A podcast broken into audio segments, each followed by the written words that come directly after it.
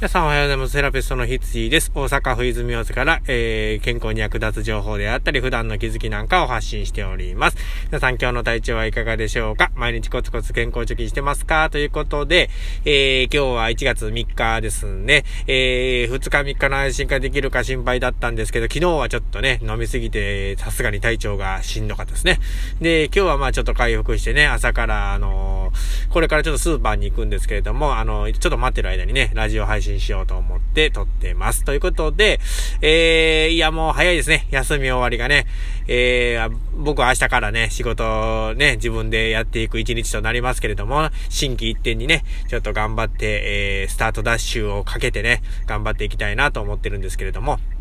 今日はね、ちょっと朝から思ったことをちょっと喋ろうかなと思ってるんですけれども、えー、コロナウイルスがね、結構あの、広がってる中でね、やっぱりこう、医療っていうのが切迫してまして、えー、どうしてもこれからね、あの、医療費の問題なんかもね、えー、出てくると思います。で、えちょっと思ったのが、えっ、と、ほら、車って民間でね、保険があって、えっ、と、まあ、使った分だけ払うとか、そういうものがあるのに、なんでその健康保険に関してはそういうものがないのかなっていうふうにちょっと思いました。っていうのも、やっぱりその、ずっとね、健康保険を毎月、毎月払い続けてるのに、えっ、ー、と、まあ、バックがないと。まあ、あの、何も病院使ってなくても払いっぱなしになっちゃうのでね、うん、この制度ってどうなのかなと思いますがね、1年間とか2年間ずっとね、えっ、ー、と、まあ、健康を居続けて保険を使わなかったら何パーセントか返ってくるとかね、あの、国もそういう仕組みを考えてね、やってあげるとみんな健康に意識が向きますし、えっ、ー、と、もっと医療費もね、病院に行く人が減って助かるんではないかなとは思いますし、みんなの心もね、あの、そういう、あの、医療を助けるっていう意味で健康をね、維持する、自分もお金返ってくるならね、頑張っての健康にいようっていう風に意識が高まりますしね、そっちで持っていった方が、あの、いいなっていう風に、あの、今日朝からちょっとね、テレビ見ながら思ってました。なんかね、ふとそういうことを思うとね、ここでこう、発信するとまたね、えー、どうなのかなと思いましたけれども、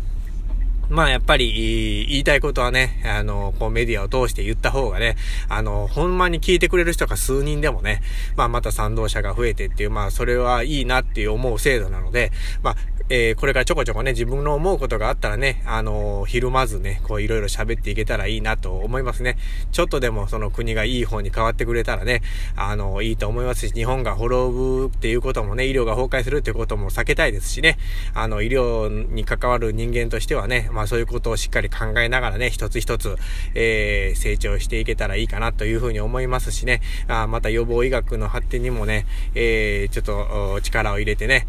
えー、いろんなところで発信できたらいいと思いますし、またブログなんかもね、ちょっと始めようと思ってるので、そこでもちょっと自分の医療に対する考えとか、予防医学の考えとかもね、しっかりまとめて、ちょっと書いて、えー、いけたらいいなと思ってます。で、えー、最終的にはね、なんか本なんか、健康貯金の本なんかもね、一つ出したいなと思ってますので、これからまたよろしくお願いします。ということで、セラピストのヒツジーでした。ではでは。